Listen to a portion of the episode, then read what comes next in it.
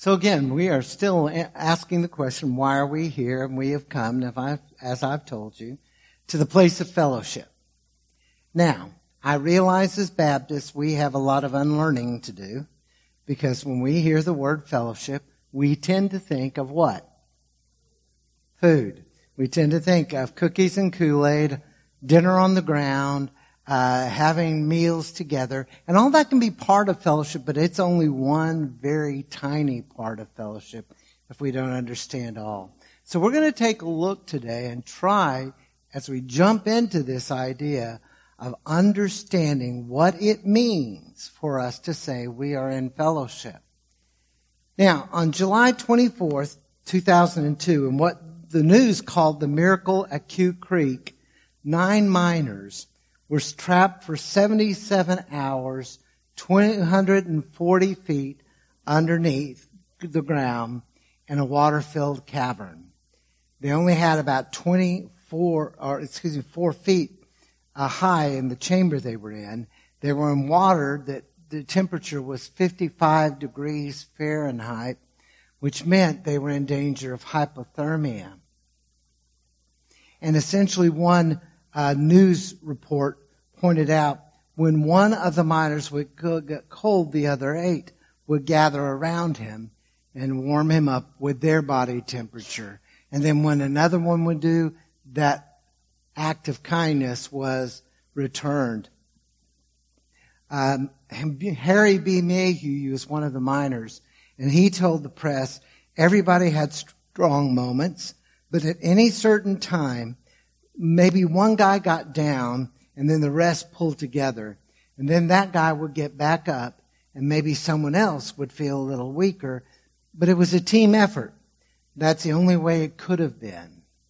Uh, one of the trauma surgeons that treated the men after they were rescued said to reporters that they told them uh, early on in the disaster, this group of nine men decided they would either live together or they would die together. Now, the amazing part was the rescue because people worked round the clock to get these men out. And folks, how would you like to be rescued by an eight and a half foot cylindered cage that was only 22 inches wide? They lowered it down and raised it up nine times. Uh, they started with uh, the the crew leader because he was having chest pains, and then they went from there, from the heaviest to the lightest, and all nine men were rescued. Uh, they were treated, and uh, amazingly, did not have the serious effects you could have expected. Uh, just a few months later, President Bush visited the nine in an event celebrating their rescue and their commitment to one another. They faced incredibly hostile conditions together, and they all came out alive together. Now, the world in which you and I live is filled with conditions that could be called hostile, isn't it? The struggle to make it through sometimes seems insurmountable. Uh, for the last two years, we've been dealing with barely getting able to get over one thing before another thing hits. And that condition is made so much worse when we have a sense that we're doing it alone.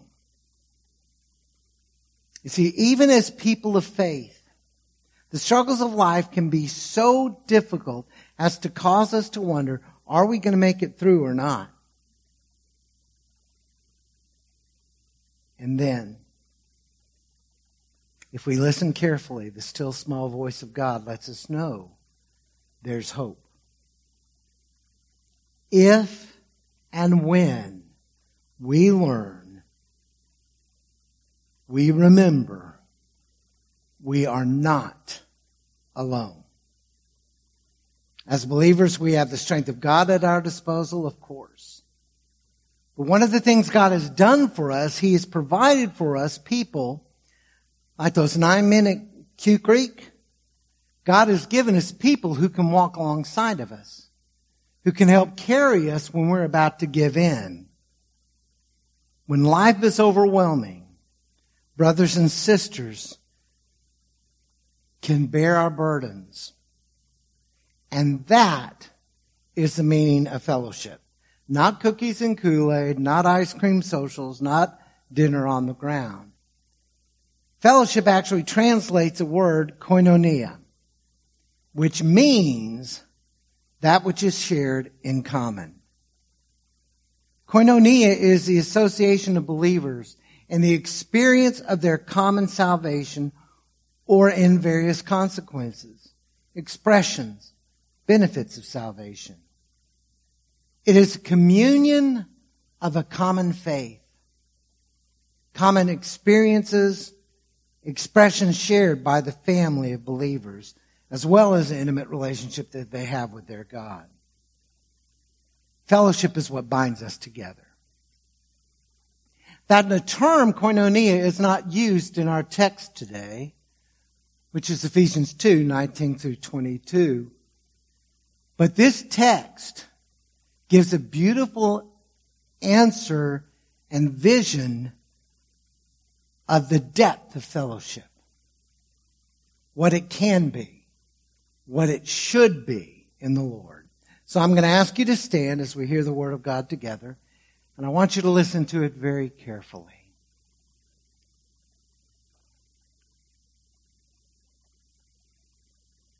Consequently, you are no longer foreigners and strangers, but fellow citizens with God's people and also members of his household.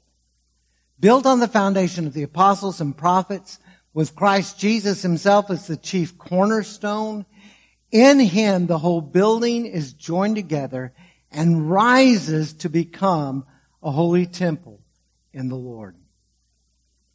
And in him, you too are being built together to become a dwelling in which God lives by his Spirit.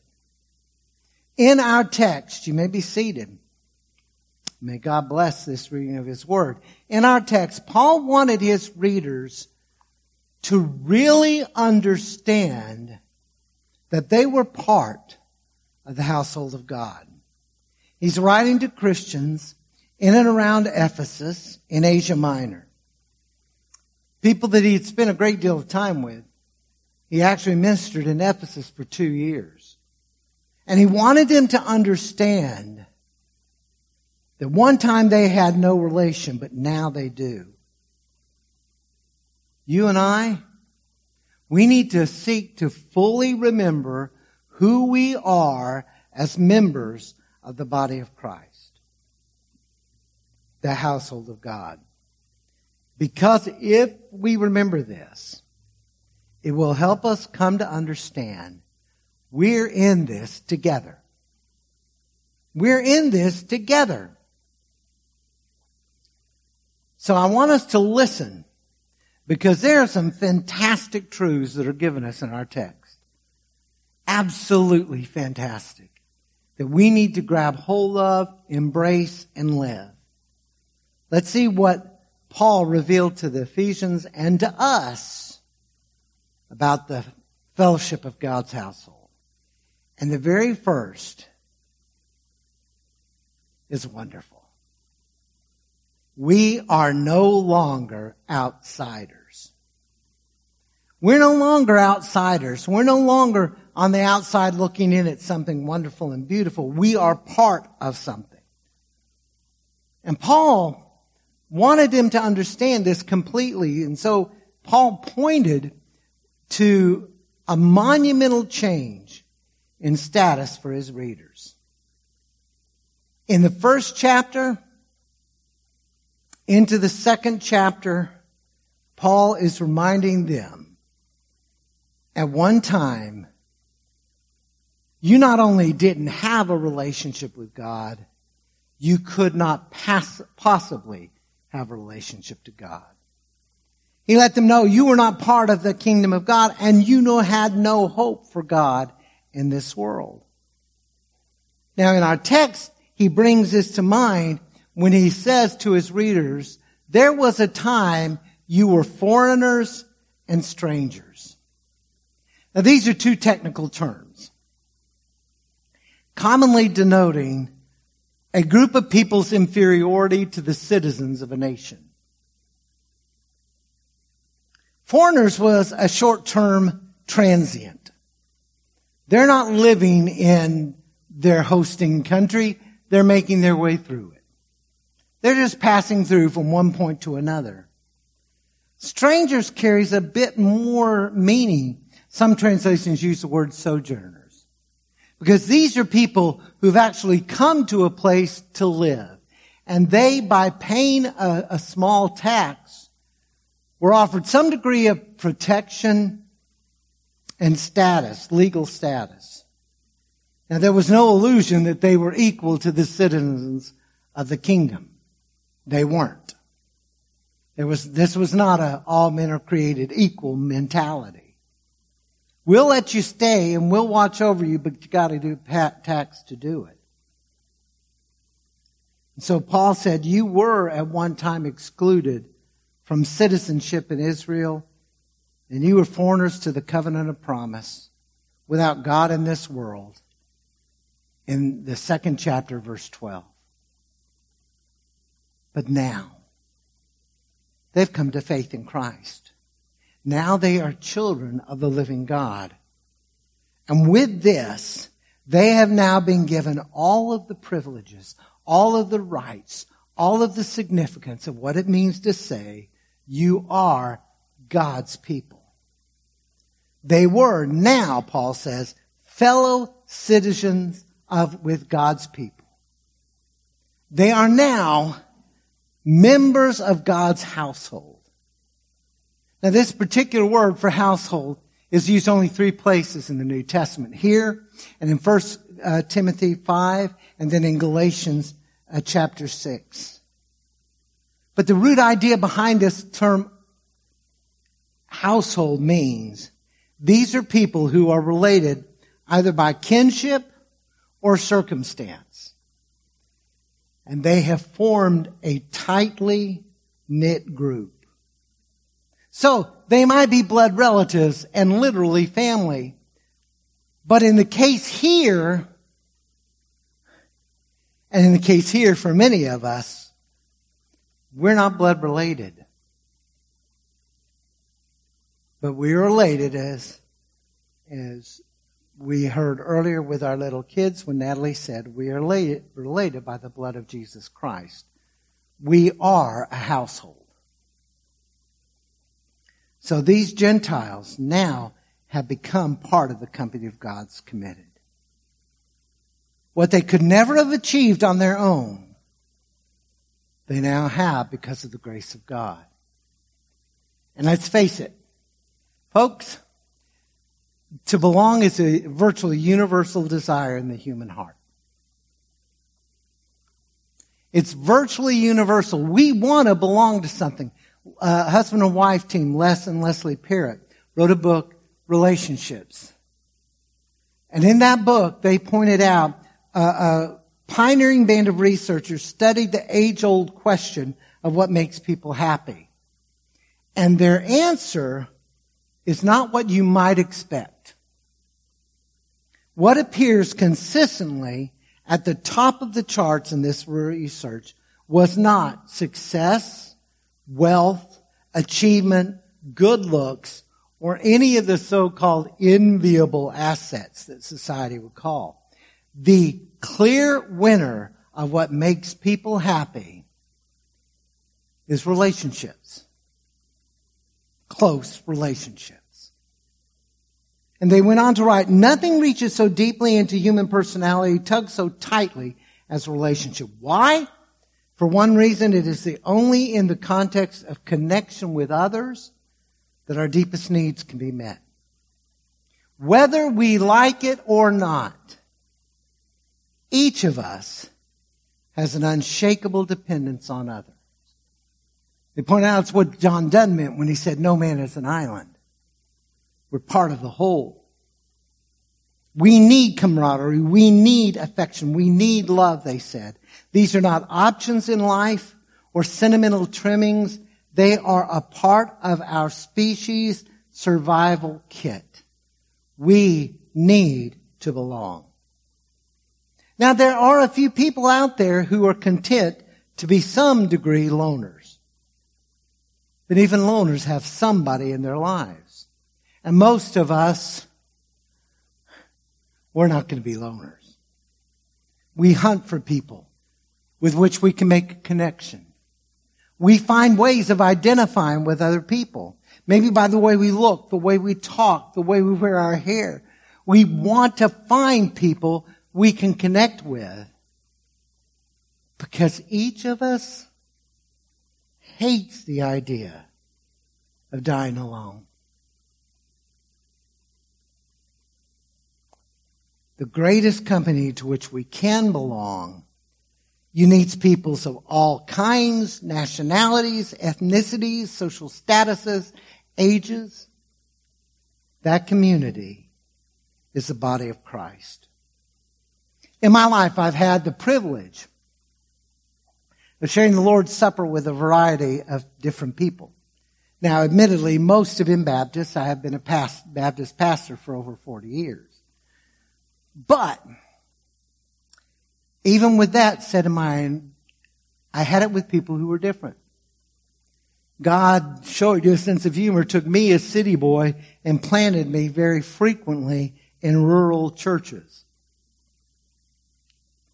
My sister-in-law once said I didn't live out in the country because I could see my next door neighbor. And my reply was, if I have skunks in my front yard and cows in my back, I'm in the country. And I got to learn more about my grandparents and their lives in my time out there in the woods. I have had the Lord's Supper with people whose worship is far more formal than ours. A much stronger liturgical base where everything is very clearly done at a particular time. I've had the Lord's Supper with people in Ukraine, brothers and sisters, who, by the way, used real alcohol for the service, real wine, and it was really strong wine. I've had the Lord's Supper with an unregistered house church in China. And the thing about it, one thing has been consistent through it all. We might have spoken different languages. We were from different cultures, different ethnicities.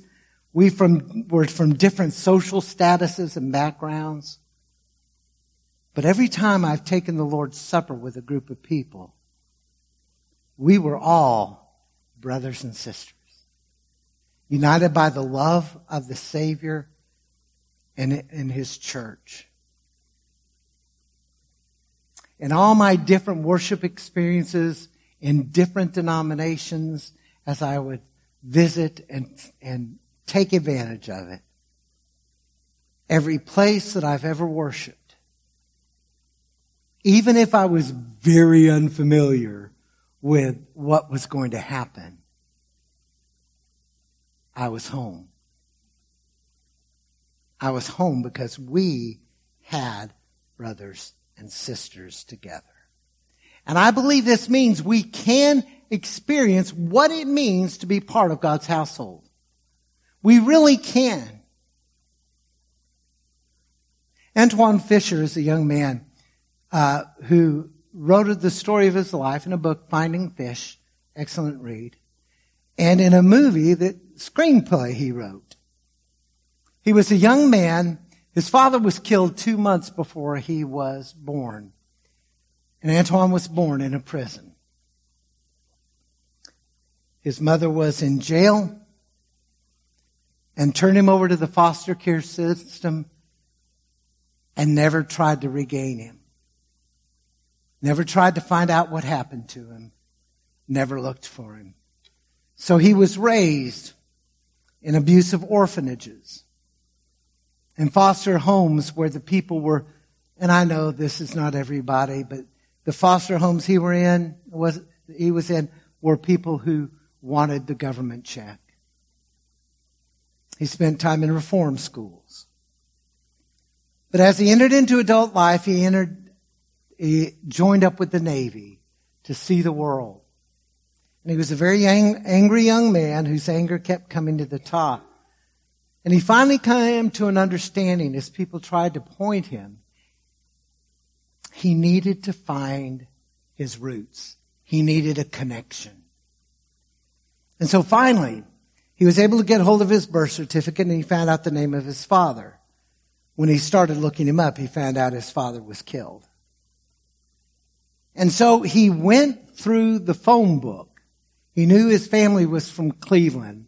So he got a Cleveland phone book and just started going through all of the Elkins in the book. His dad was Edward Elkins. And it seemed like an impossible task, but he finally makes connection with his aunt, Annette. And she tells him about the family in Cleveland, lets him know he has cousins in San Diego, not far from where he lived in the naval base. And Antwone Fisher start making connection. He did eventually find his mom. And he had all these anger issues that he wanted to just unlash on her. When he saw her, it all melted away. She couldn't look him in the eye. She couldn't talk to him. So he finally gave her a hug. Wanted to let her know she was forgiven. And they never were able to establish a relationship. But he found what he needed in his father's family. Aunts and uncles and cousins, nieces and nephews from half siblings. And up in Cleveland, they gave him a blast out Thanksgiving dinner everybody gather about 50 folks gathering together to honor him. And Antwone Fisher, for the first time in his life, from a family, people who had never met him before, never heard his voice, never saw his face, but they welcomed him into the family and he finally belonged. He finally belonged. Folks, in Jesus Christ, because he gave himself for us, we have been brought together. And I love my family dearly. And I'm thankful that I can say that the, vast majority of my family people are also family in the body of Christ. But the fellowship of the saints is far deeper than anything the world can offer. We are welcome. We are not outsiders. We belong. And we belong for one very real truth. Our next truth emphasizes how we can be, I can say we belong. When I first came to Bay Vista Baptist Church, I found a new family for me. And Paul lets us know the reason we can belong is our relationship has a firm foundation our relationship with God and our relationship with one another, a foundation that will stand against anything the world offers and throws at us as long as we remember who we are. And Paul wanted his readers to understand it, this firm foundation. And so Paul pointed to the bedrock base of the household of faith. Now, I've already shared with you, he's writing to a church and to churches in and around Ephesus uh, Asia Minor, they are all local folks in their area. But Paul's letting them know what has drawn you together now is not your culture. It's not your proximity to home. It's not your ethnicity. You have been brought together now by the foundation of Jesus Christ, your Lord. Now don't be troubled that Paul says in this text that these people were built on the foundation of the apostles and prophets. Uh, the language in the original text is a little ambiguous, and people have been arguing about what it means forever and long after I'll be gone. But I don't think it's a contradiction in 1 Corinthians 3:11 Paul says the only foundation upon which we can build is Jesus Christ. So, Paul is saying something important. William Klein helps us to get this when he says the apostles and prophets were the custodians of the special revelation of God that originated God's household. No doubt it was in their preaching and their prophetic ministries that they extended the preaching of Christ that Natalie read for you, second uh, Ephesians two seventeen, when Christ preached the gospel to those who are far away and near. These apostles and prophets are extending that preaching. Ralph Martin has pointed to the New English Bible translations of this text. The NEB is not a real well-known Bible anymore, uh, but I encourage you if you can get hold of a copy. It would, it's a great translation. And they translate this verse, you are built upon the foundation laid by the apostles and prophets, and Christ Jesus himself is the foundation stone. Now there are some who said that couldn't be what Paul meant. He didn't mean that the apostles laid the foundation, but Remember I told you 1 Corinthians 3.11 says there's only one foundation, Jesus Christ? Listen to what Paul said in 1 Corinthians 3.10. By the grace of God, God has given me, I laid a foundation as a wise builder and someone else is building on it. John McIntyre said, MacArthur said, as important as the apostles and the prophets were, it was not them personally it was not a special anointing that gave them. Now, Paul was telling them they authoritatively spoke the word of God. They captured your heart.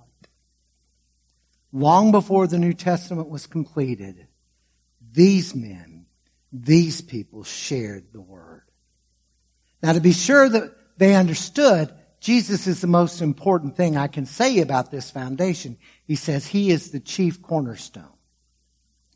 Now, cornerstone, and there is some debate, but the cornerstone itself is a foundation stone that is laid in a corner that is incredibly important.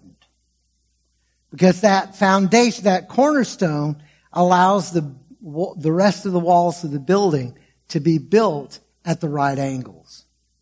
The cornerstone was so important when a king would erect a new building in his day in his own honor. On the cornerstone, his name would be written. A foundation stone. The walls are made true by building according to that stone. And in the ancient Middle East, they considered the cornerstone to be the most important thing of all. More than just the foundation. He is the chief cornerstone upon which this foundation is formed and upon which the building that God is making will be built. He is the foundation. So what this means for me, what this means for you, the life that we are building together is not on shaky ground. What God is doing us is not built on shaky ground. Now, according to the National Earthquake Information Center, there's an average of 20,000 earthquakes a year, 16 of which will be major disasters. Now, earthquakes are on our mind. Back August 14th, Haiti was stricken by a 7.2 on the Richter scale earthquake that left somewhere around 2,000 people dead and 5,700 hurting. So we've been praying for Haiti. What happens when an earthquake occurs? The ground, the plates in the ground begin shifting, begin moving in all sorts of different directions in rapid intervals. Buildings are generally constructed to withstand vertical pressure. You know, things like gravity, weight. Buildings that are facing earthquakes that are only built for vertical can't handle the shaking of the ground. They can't handle the side to side forces. So engineers over the last few decades have been trying very hard to design earthquake proof buildings. And they've discovered to find a building structure that can withstand that shaking side to side force, we had to rethink the idea of foundation, they said. And they determined the way you build a foundation upon which a building can stand a horrible earthquake is to literally lift the building's foundation off the ground. And to, to, to provide what is called a base isolator. Base isolation. So that base then is made out of flexible pads, steel, rubber, and lead. The basic concept in what happens when the earthquake hits and the ground begins to move, the base foundation moves with it. It takes the vibrations, these seismic vibrations, and keeps them from traveling up the building, which would cause the collapse. They absorb the seismic waves. And the best way I wrapped my brain around this is when they give the illustration. Think shock absorbers in your car. Some of you have driven cars that didn't have shock absorbers. Some of you are old enough to remember those good old days. The shock absorber that allows you to go over that speed bump and not rattle your teeth. That's what they're providing for buildings.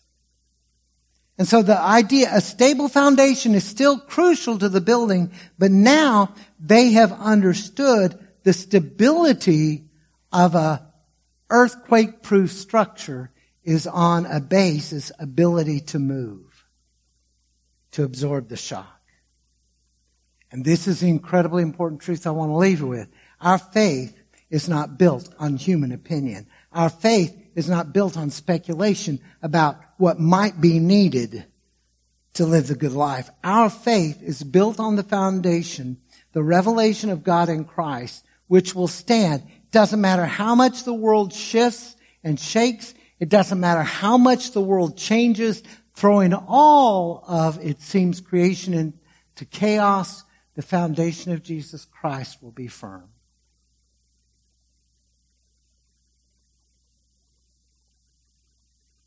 Now, does that mean every question we'll ever ask will be answered on earth? No.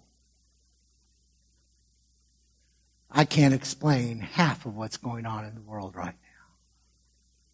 But in Jesus Christ, we, have, we can stake our lives on who He is and what He's done. We can trust in the revelation of God in Christ. And we can be assured we are truly part of God's household. We truly are. This isn't a pipe dream. If we live, have I faith and receive the grace gift of salvation, we, not, we need not fear that we're outsiders any longer. We do belong to our God, our Father.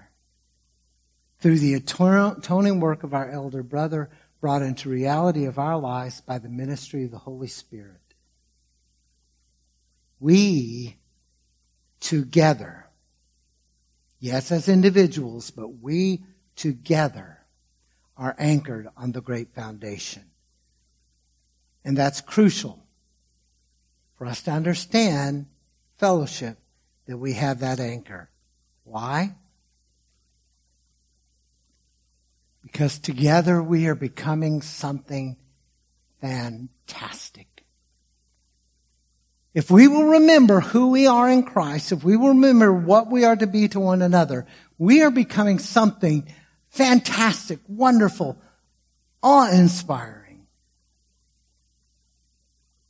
You see, Paul, writing to these people, Paul pointed to the reality of what God was building through his readers. What is God doing in you, churches at Ephesus? He said a whole building is coming together. Now there are some older translations that uh, opted to, to translate this each separate building, but that's not really what Paul meant. The whole building is coming together to form a superstructure. And what's even more interesting, in the middle of his sentence, he switches metaphors.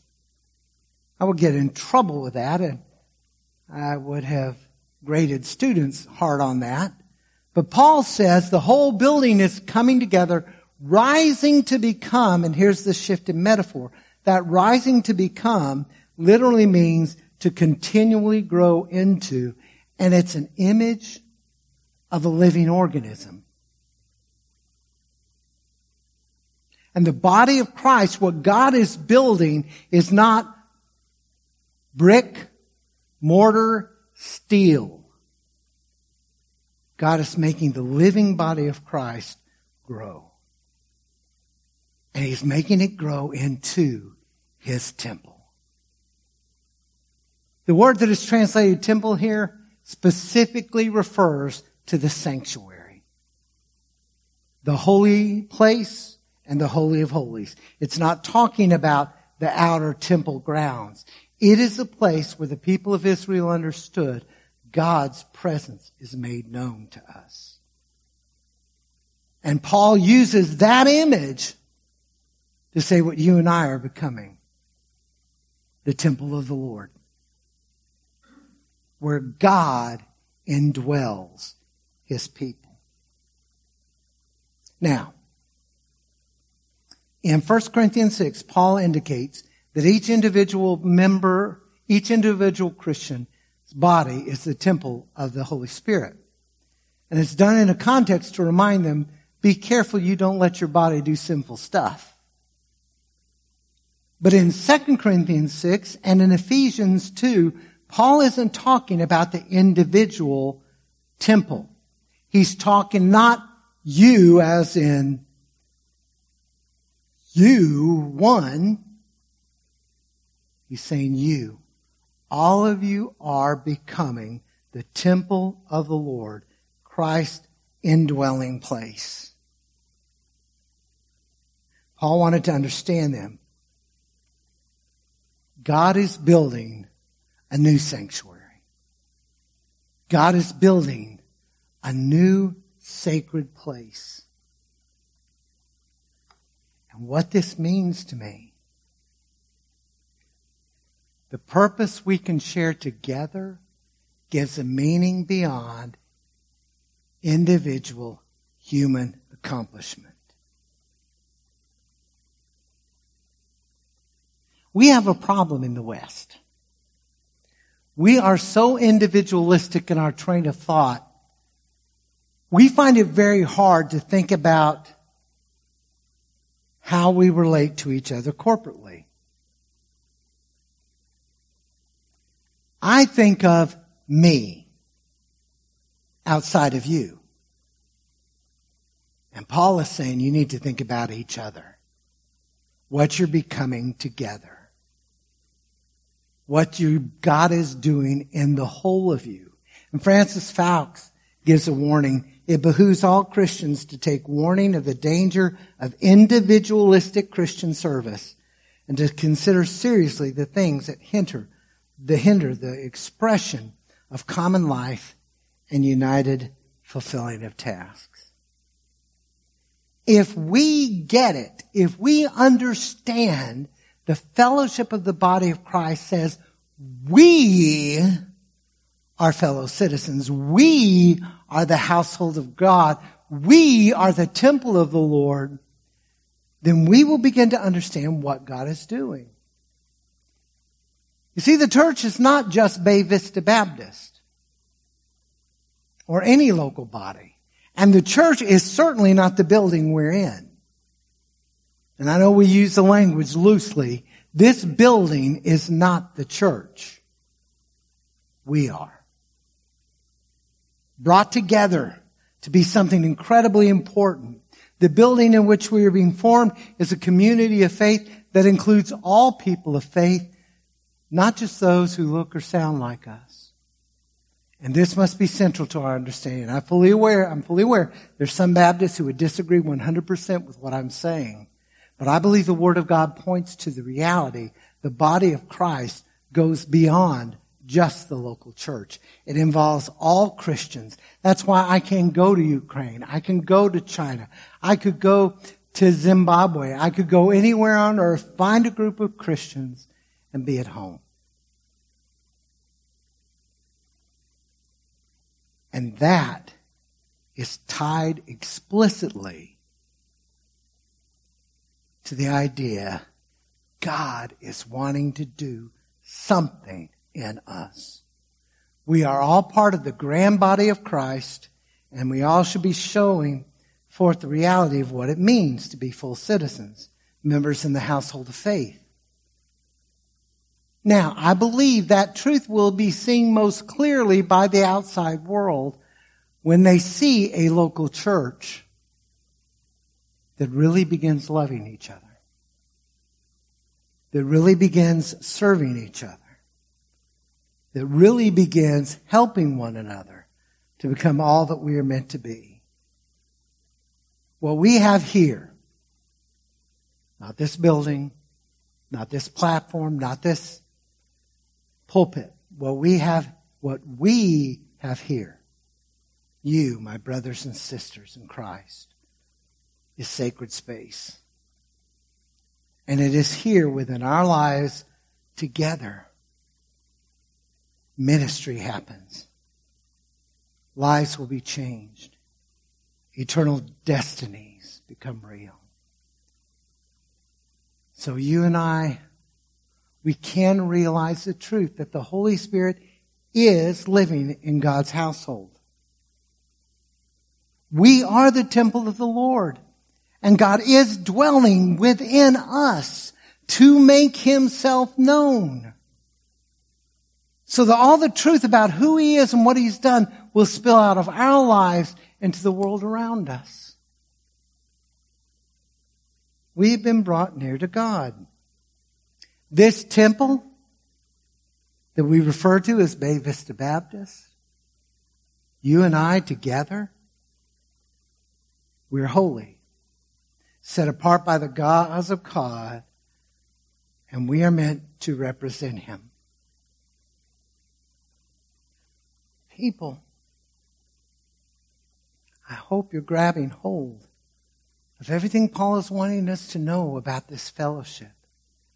Because everything Paul is saying is screaming out to us, we're in this together to make a difference, to see lives changed, to become stronger in our faith as we build each other up, as we encourage each other, as we love one another. God is wanting to raise up a temple that we are part of. Together we can make a difference in this world.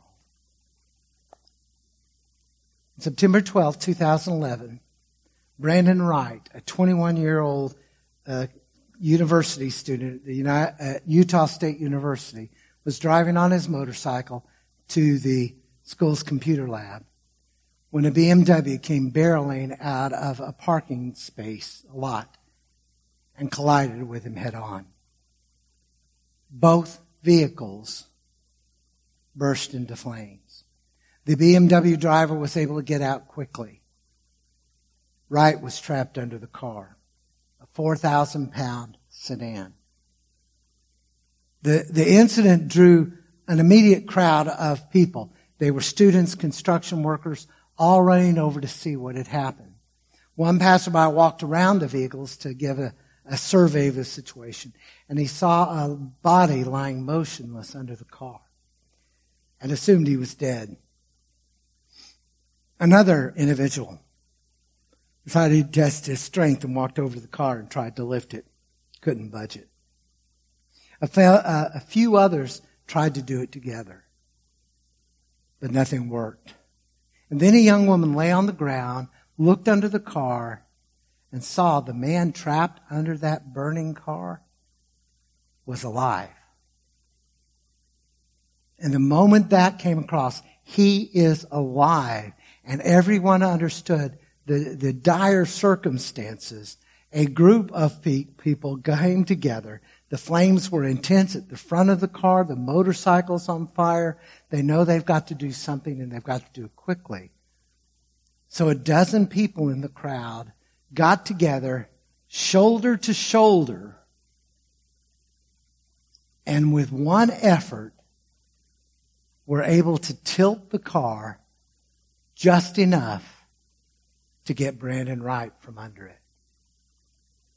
Emergency responders got there, put everything out, were able to get right to the local hospital. And although his, his injuries were not minor, considering what they could have been, he had two uh, broken legs and a broken pelvic bone. Made full recovery the assistant police chief, Jeff Curtis, said, Every one of those people put their lives in danger. Those people are heroes. You can only speculate what the outcome would have been if they hadn't lifted that car.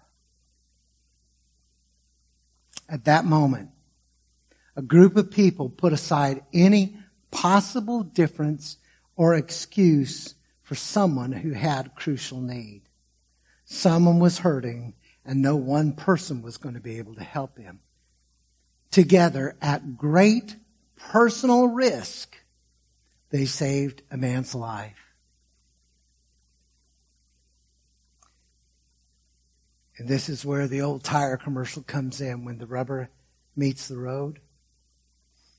When and if, as a congregation of believers, we understand the bond that pulls us together, our relationship in Christ, when we understand that God is wanting to do something in us together, we will learn what it means to walk in a fellowship.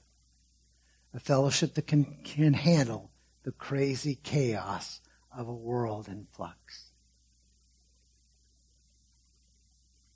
Please remember, in Christ Jesus, we're no longer outsiders. We belong to the family of God. I love that chorus we sang. sang. We are the family of God being brought together. We have a relationship formed on a sure foundation. Jesus Christ is what we have built our lives and our life upon. And we can trust that foundation. Together, we are becoming something amazing. And if you look around our building today, you're thinking, it doesn't look all that amazing to me. Do not be, do, do not be deceived at appearance.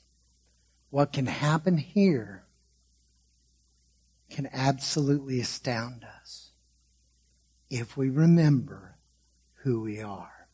So today we're being challenged by our God to live as fellow citizens in the kingdom of God.